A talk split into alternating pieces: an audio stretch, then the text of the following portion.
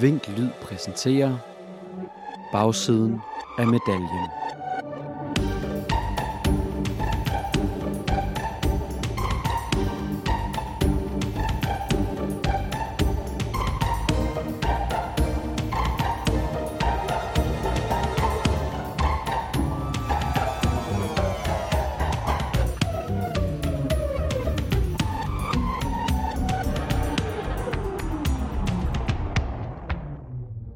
Mit navn er Lasse Ørum Klinke, og det her det er første afsnit af Slavespor.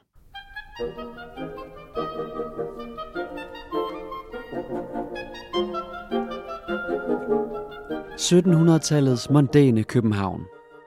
Te-selskaber, lærte samtaler og munter underholdning, og en konkurrence i rigdom og ejendele. Det var virkeligheden for nogle af landets allerrigeste mænd, som boede i det område, der hedder Frederiksstaden. Og for dem, der ikke er helt med på, hvor det er henne, så er det det lille firkantede bykvarter inde i Indre By, der er lukket inde mellem Kongens Nytorv og Kastellet. Den allermest mondæne del af det mondæne Indre By. Området, hvor selveste hendes majestæt dronningen bor. Og faktisk er det der, jeg befinder mig. Midt på Amalienborg Slotsplads, hvor jeg står sammen med historiker Erik Gøbel. Ja, jeg har jo været i 40 år, i næsten 40 år i Rigsarkivet, siden jeg var helt ung, og nu er jeg så gået på pension. Og der har jeg så været så heldig at få lov til at beskæftige mig med dansk øh, søfartshistorie, og især med den søfart, der havde med kolonierne at gøre, altså tropekolonierne. Så jeg har altid interesseret mig for Trankebar i Indien, og for Guldkysten, og så for de vestindiske øer. Og netop søfarten mellem de vestindiske øer, Guldkysten og Danmark er grunden til, at jeg mødtes med Erik. Den søfart er nemlig en helt væsentlig årsag til, at Frederiksstaden endte med at blive så mondæn, at den i dag, cirka 250 år efter dens opførsel, stadig er det mest pompøse sted i hele landet. Der var nemlig store rigdomme forbundet med søfarten, som udgjorde det, der kaldes for trekantshandlen. Vi taler jo om det, vi kalder trekantruten. Med skibe, der udgik fra København, sejlede til Afrika og hentede slaver, sejlede til Vestindien med slaverne, og det tredje ben af ruten, det var så at sejle fra Vestindien og hjem til København. Og der sejlede de så øh, råsukker hjem i store tønder. Råsukker, sådan noget brun klistret noget, lidt ligesom pudersukker, øh, som skulle raffinere sit sukkerraffinaderi her. Man sender altså nogle varer med skibe til Afrika, og hjem får man nogle skibe fra de vestindiske øer, fulde af en brun klistret masse, som vi herhjemme kan forvandle til det fineste hvide sukker, som var en efterspurgt vare i hele Europa. Men for at det hele kunne hænge sammen, så var det mellemste led i trekantshandlen nødvendigt. Slavehandlen.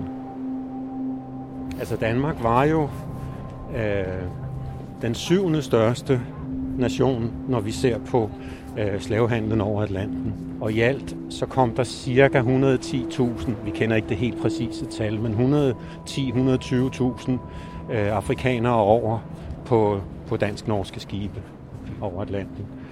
Altså slavehandlen var jo en øh, helt afgørende faktor og en nødvendig faktor for, at man kunne dyrke sukkeret i Vestindien. Man skulle have slaverne til at, at dyrke sukkerrørene på, på markerne der i det tropiske hede klima. Man kunne ikke lokke danske bønder for eksempel til at udvandre til dansk sten. Det prøvede man, men det var slet ikke nogen succes. Og øh, derfor var altså slave handlen og slaveriet en helt nødvendig forudsætning for, at man kunne dyrke sukkerrørene.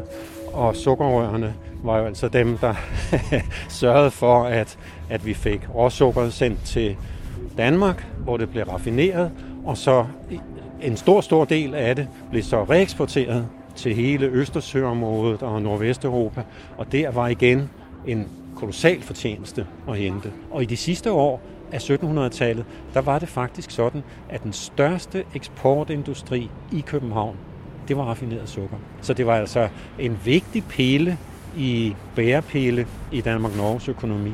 Det var den her øh, kolonihandel. Og det er altså derfor, vi står inde midt på Amalienborg Slotsplads, Erik og mig. For de kolossale fortjenester, som trekantshandlen gav til en lille skare af mænd dengang i 1700-tallet, de blev selvfølgelig investeret. Og nogle af pengene, de blev postet i nogle af de fantastiske bygninger, der den dag i dag stadig ligger i Frederiksstaden. Og det er dem, jeg har taget mig med på en gåtur rundt i området for at vise mig. og vi står allerede på det første stop. For faktisk er et af Amalienborgs palæer tæt forbundet med datidens slavehandel. Og det er jo palæet, øh, som hedder, i dag kalder vi det Christian 7. palæ, men det er jo A.G. Moltke, der har bygget det i sin tid. der lige midt, præcis midt i 1700-tallet, hvor man jo i det hele taget anlagde Frederiksstaden her, som den her del af København hedder, rundt om Amalienborg. Men der var fire adelige folk, meget rige folk, som byggede hver sit af de fire palæer her. Det var jo ikke bygget til kongefamilien oprindeligt, men A.G. Molde byggede det ene af palæerne, som i dag fungerer som øh, gæstepalæ og så videre, når der kommer meget fornemme kongelige gæster udenlandske statsoverhoveder og så videre. Og han var jo øh, en mand, som virkelig havde styr på tingene af A.G. Molde. Øh, på den tid, der var det Frederik V, der var konge. Det er ham, vi ser på statuen her midt på pladsen i en idealiseret skikkelse. Han var ikke særlig god til at være konge. Han var fra 1746 til 66. Han ville hellere på jagt og drikke og andre interessante ting, og lod så ikke Molte om at køre statsforretningerne. Og det gjorde han jo et glimrende. Det var ikke nær det. Og ikke Molte tjente jo en masse penge, og var altså landets øh, førende person simpelthen, selvfølgelig lige efter den enevældige konge. Og en del af de penge, han havde til rådighed, det var nogen, som han havde tjent øh, ved at investere i nogle af de handelskompanier, der eksisterede dengang. Så nogle halvoffentlige, halvstatslige foretagender, som havde eneret på for eksempel at drive slavehandel eller handel og søfart på Dansk Vestindien. Så han har tjent en, en, en del af sine mange penge på øh, slavehandel, mere eller mindre direkte, kan man sige. Du siger, at han var direktør for nogle af de her foretagende også? Jeg sad i direktionen, ja. Ikke ene direktør, men der var et, et, et, sådan, øh, hvad skal vi sige, en, en direktion, hvor der sad en håndfuld indflydelsesrige mænd, som enten var adelige og havde adgang til kongen, det kunne jo være praktisk, som A.G. Molte havde det, og så var der selvfølgelig nogle savkyndige øh, skibsredere og købmænd og så videre, som mere stod for den forretningsmæssige del af, af de her temmelig store foretagender, som det var. Mm, mm. Så det er simpelthen fra et, et af de her palæer, som er en del af Amalienborg, som, hvor meget af, ja, meget af det, der er, som er blevet bestemt omkring de her ting, også er, er taget beslutninger derinde. Ja, det er de, ja. Skal vi ikke øh, gå en tur videre? Jo, lad os det. Fra, fra lad os det. Ja. Hvor vi kan jo gå en lille stykke hen her igennem øh, kolonaden, fordi et af de huse, vi så kommer til, eller palæer skal vi jo kalde dem, det er jo det, som vi i dag kalder det gule palæ.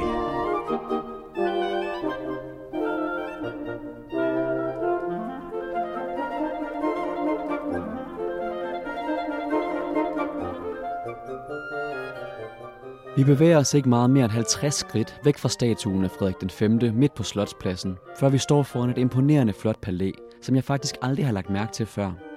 Det gule palæ hedder det. Det er tegnet af den franske arkitekt Jardin, øh, og øh, du kan se, der er medaljoner, øh, girlander på facaden, og der er store vaser, og det er meget elegant det hele, og så altså holdt i gult og hvidt. Det gule palæ blev opført af en halvkontroversiel skikkelse ved navn Frederik Bargum. Og Bargum, han var sådan en uh, entreprenør, som man kaldte det. En initiativtager, iværksætter, som uh, havde fået den idé ved at rejse rundt i udlandet, at han øh, uh, ville drive slavehandel under dansk flag, og uh, der forestillede han sig, at han skulle tjene styrtende summer på det. Og uh, sammen med sin meget velhavende svigermor, Madame Gustmeier, som hun hed, øh, der fik han så bygget huset her, som vi står ved i Amaliegade.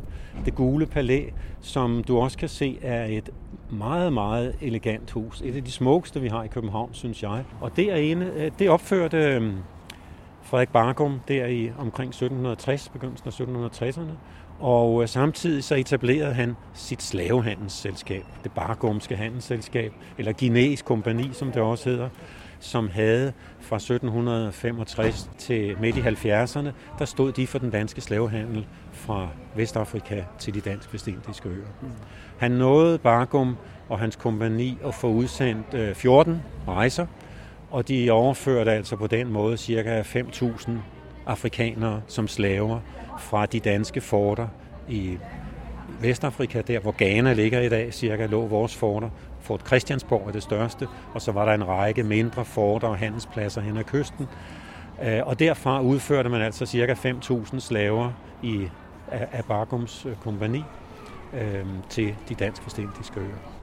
Men entreprenøren Frederik Bargum, der var en mand med mange ambitioner, satte stort med sin slavehandel og tabte. Og det endte altså med, at han gik falit midt i 1770'erne og måtte flygte ud af landet som, som falent. Okay. Ja. Det, det har og der taber vi så sporet lidt af ham, fordi så var han væk. Ja, han har nok gammel gemme sig lidt. Han forsvandt midt om natten, om jeg så må sige, ja. Men det var simpelthen, hans, du siger, at det var hans, øh, han har været i Europa og se, hvordan man gjorde ting der, og det var ligesom hans, hans formål at drive slavehandel. Ja, ja det, det var, var det. Okay. Ja, altså at drive slavehandlen over Atlanten, men så jo altså også at sejle sukker hjem fra Vestindien til København. For faktisk var der i sig selv ikke særlig store penge at hente på handlen med slaver isoleret set. I virkeligheden var slavehandlen lidt af en underskudsforretning, og det var blandt andet det, der i sidste ende kostede Frederik Bargum sin formue og det gule palæ i Amaliegade.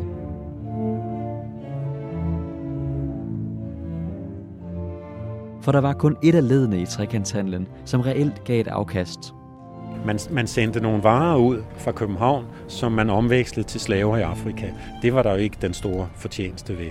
Og selve slavehandlen over Atlanten fra Afrika til Vestindien var der i virkeligheden slet ingen fortjeneste ved. Fordi hvis man indregner de store omkostninger, der var, for eksempel ved at opretholde forter og så videre i Afrika, og de skibe og alt det, der skulle til, øh, så var der faktisk ingen fortjeneste på selve det at fragte slaverne over Atlanten. Men den store fortjeneste kom altså så i enden af trekantruten, hvor man sejlede sukkerlasterne hjem, som man købte relativt billigt i Vestindien, og så solgte kanondyrt her i København. Mm. Men for at de danske handelsmænd i 1700-tallet kunne tjene enorme summer på sukkeret, så var slaverne naturligvis en helt essentiel arbejdskraft.